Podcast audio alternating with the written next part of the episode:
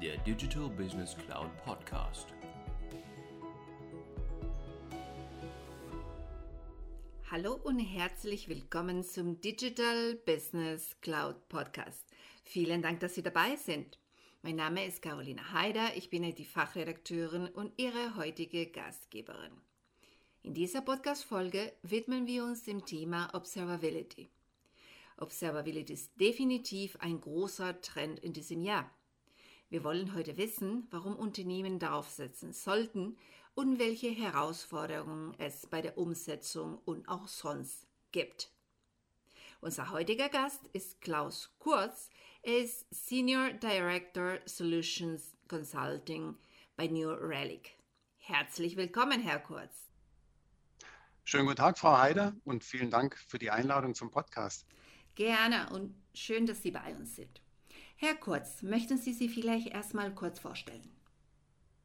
Ja, gerne doch. Ähm, ja, mein Name ist Klaus Kurz. Ich arbeite bei der Firma New Relic. Ähm, wir sind ein Anbieter einer Observability-Plattform und ich bin seit zweieinhalb Jahren hier bei der Firma zuständig für ein Team, das nennt sich Customer Adoption. Ähm, wir kümmern uns dabei, unsere Kunden zu beraten und zu helfen, den maximalen Nutzen unserer Plattform zu bekommen. Wunderbar. Herr Kurz, als Einstieg in das Thema würde ich gerne von Ihnen wissen, wie würden Sie Observability in wenigen Sätzen beschreiben? Ja, Observability kennt man ja aus dem Kontext des Monitoring. In dem Zusammenhang wird äh, gerne natürlich auch Observability genannt. Ähm, schauen wir uns mal zuerst den Begriff Monitoring an, wo das Ganze eigentlich ähm, herkommt und gewachsen ist.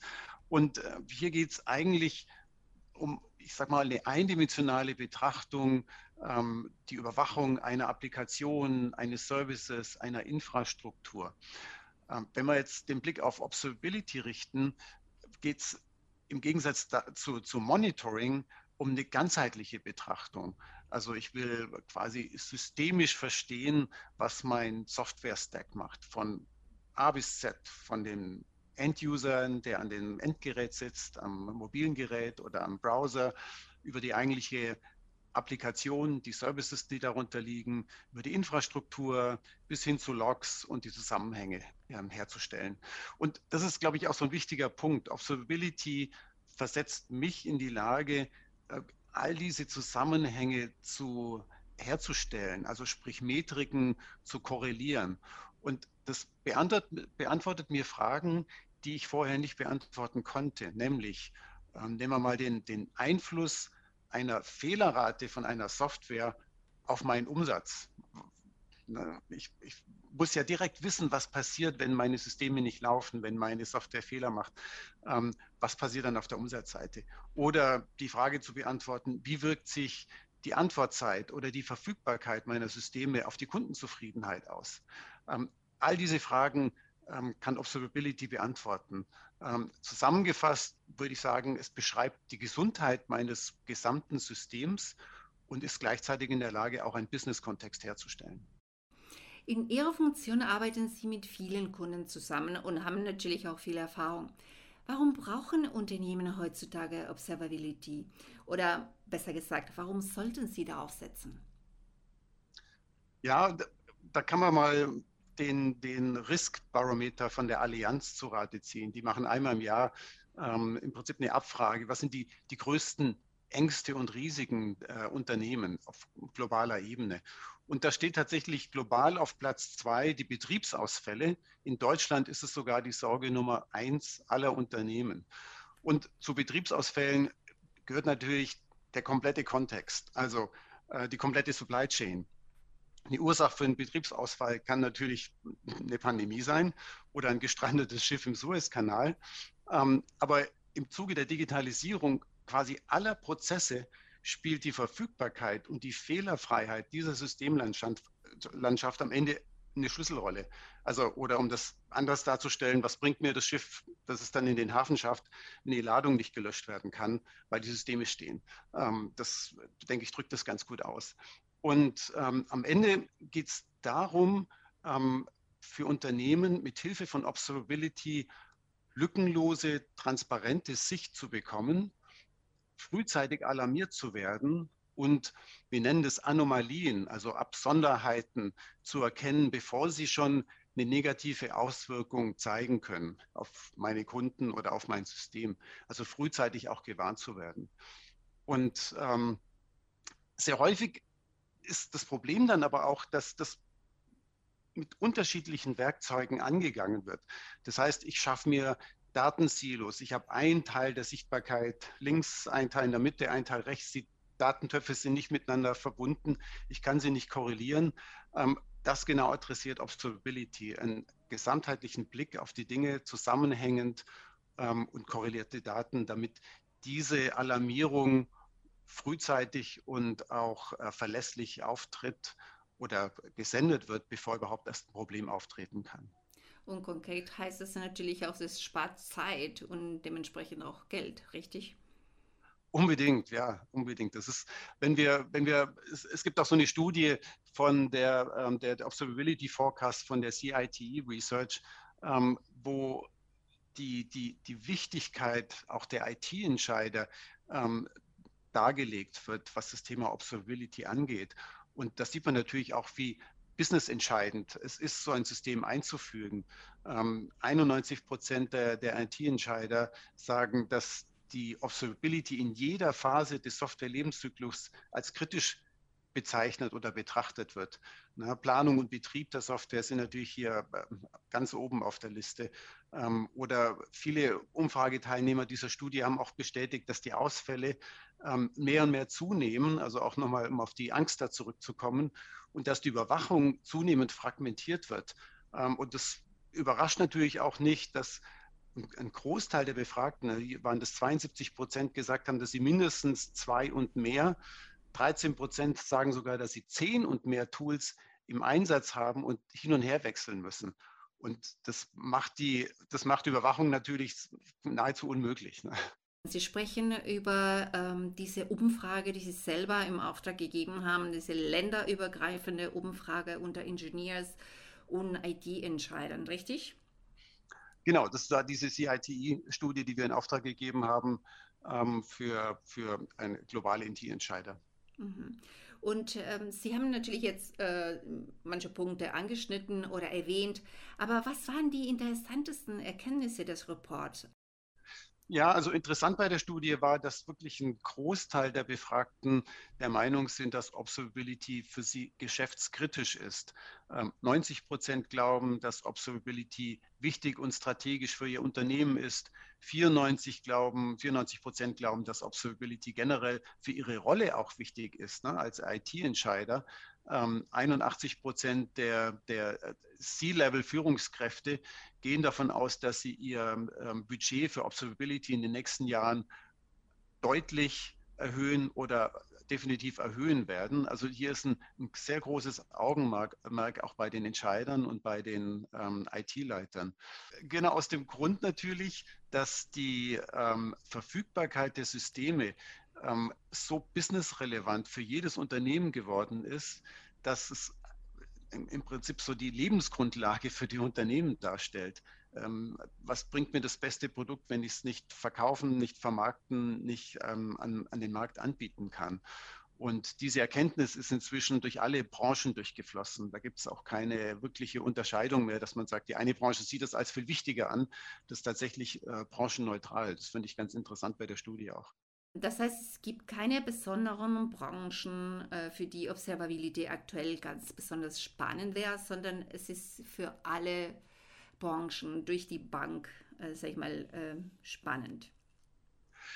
Ich würde sagen, ja, es gibt natürlich immer Vorreiter. Ne? Es gibt ähm, agile Branchen, da gehört sicherlich der E-Commerce dazu, die, die, die, Firmen, die wir als, als klassische Digital Natives bezeichnen, würden wir auch sicherlich vorne anstellen. Äh, von denen wird aber auch viel gelernt. Also wenn wir mal als Beispiel die Firma Delivery Hero nehmen, ähm, das ist eine Online-Bestell- und Lieferplattform global agierend, seit 2020 auch im DAX gelistet. Und die haben von Anfang an, ähm, die, also im Vergleich zu unserer, unseren klassischen Industrien gibt es das Unternehmen noch nicht so lange, aber die haben von Anfang an auf modernste Architektur gesetzt. Software as a Service, Mobile First, die haben natürlich gleich von Grund auf ihren Software-Stack so aufgebaut, dass sie auch ihrem Business entsprechend äh, funktioniert. Und dennoch war für die auch von Anfang an wichtig, ähm, dass Observability das Steuermedium ist, um eben äh, die Transparenz in ihr Business zu bekommen. Also da gibt es ein, ein, schönes Zitat von, von dem VP of Engineering bei, bei Delivery Hero, der sagt, für uns ist die Geschwindigkeit nicht so wichtig wie die Skalierung und die Skalierung nichts ohne Sichtbarkeit. Ähm, es ist unmöglich, eine Plattform wie die unsere ohne Transparenz zu betreiben. Und das, das, das Verständnis drückt natürlich aus, was das für, für das Unternehmen für eine Bedeutung hat. Ähm, trotzdem sind diese ähm, Digital Natives natürlich als Vorreiter in der Branche bekannt, ähm, wo man aber sieht, dass inzwischen der Anspruch, weil wir ja alle, wir sind die gleichen Anwender. Ich bestelle meine, mein Essen bei Delivery Hero und benutze aber später meine Banking-App als Beispiel. Wir sind die gleichen Anwender und diese Erwartungshaltung überträgt sich auf alle Branchen. Ähm, es gibt heute eigentlich keine, keine Branchenspezifika mehr, wo man sagen könnte, ja, da ist jetzt die Digitalisierung nicht so wichtig oder das Benutzererlebnis nicht so wichtig. Im, im Gegenteil, das ähm, wird ziemlich schnell von den Kunden abgestraft. Und deswegen ähm, ist im Grunde auch keine Branche ähm, davor gefeit, sich mit dem Thema Observability äh, auseinanderzusetzen und ähm, in, den, in den Mittelpunkt ihrer, zumindest ihrer IT-Strategie zu setzen. Mhm. Und inwiefern, Sie haben das äh, schon in etwa angeschnitten, das Thema, inwiefern hat die Pandemie bzw. das Homeoffice die Bedeutung von Observability verändert?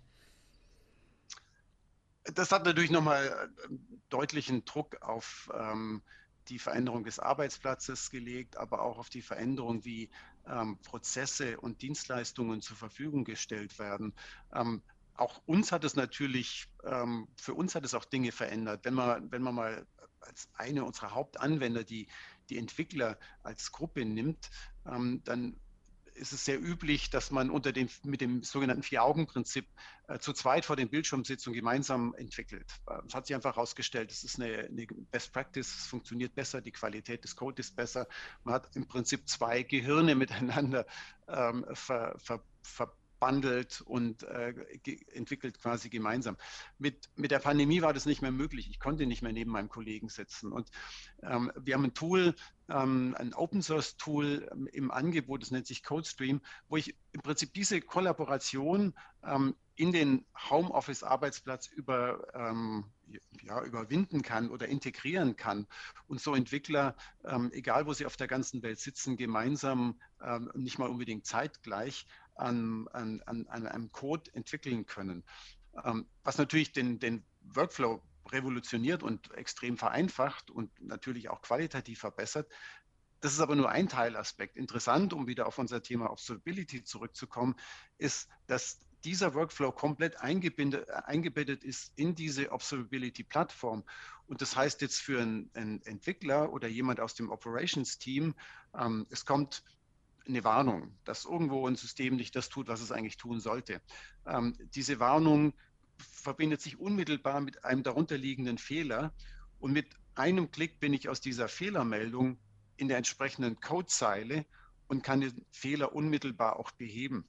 Diese Einbettung aus dieser ähm, gesamtheitlichen Sicht bis hin zur direkten Fehlerbehebung beschleunigt natürlich auch Prozesse, äh, ermöglicht Teams global schneller zu agieren, ähm, weniger ähm, Outages zu haben, höhere Verfügbarkeiten zu haben und am Ende natürlich wieder die, ähm, die, die Benutzererlebnisse oder die Customer Experience zu verbessern. Mhm. Wir lernen jetzt äh, natürlich, dass äh, Transparenz wirklich das A und O bei der Observability ist. Aber Herr Kurz, was würden Sie sagen, also welche konkreten Herausforderungen gibt es für Unternehmen beim Thema Observability? Ähm, Unternehmen sollten nie Tools um ihrer Selbstwillen einsetzen. Ähm, ich glaube, Unternehmen müssen zuallererst sich im Klaren darüber sein, was ihre Zielsetzung ist. Ähm, wir nennen das sogenannte Value Drivers und vielleicht kann ich die mal so, so ein bisschen erläutern, dann macht das Ganze auch mehr Sinn. Ähm, einer dieser Value Driver ist zum Beispiel Innovation und Wachstum. Wenn ich als Unternehmen Innovation und Wachstum als mein Leitziel ähm, herausarbeite, dann ist es für mich wichtig, dass die Software schnell sich anpasst an die Anforderungen des Marktes, ne? dass ich einen neuen Release innerhalb kürzester Zeit ähm, auch publizieren kann, dass es nicht Tage dauert oder Wochen wie früher, sondern dass ich innerhalb Stunden agieren kann und äh, in der Lage bin, dieses auch zu liefern. Wenn das mein Kernkriterium ist, kann ich auch meine Observability-Strategie darum entwickeln. Wenn meine Hauptsorge die Betriebseffizienz ist, nämlich ich habe ein hochkomplexes System mit ähm, alles in der Cloud, die extreme Kosten verursacht und äh, oder auch mit meiner eigenen On-Premise-Landschaft ähm, und mein oberstes Ziel ist aber, diese Kosten besser in den Griff zu kriegen, effizienter zu arbeiten, die Auslastung der Systeme zu optimieren, dann fahre ich einen etwas anderen Ansatz soll also heißen, da gibt es verschiedene solche ähm, äh, sogenannte Value Drivers, soll, soll einfach nur heißen, ich muss mir über das Ziel im Klaren sein, was ich erreichen will.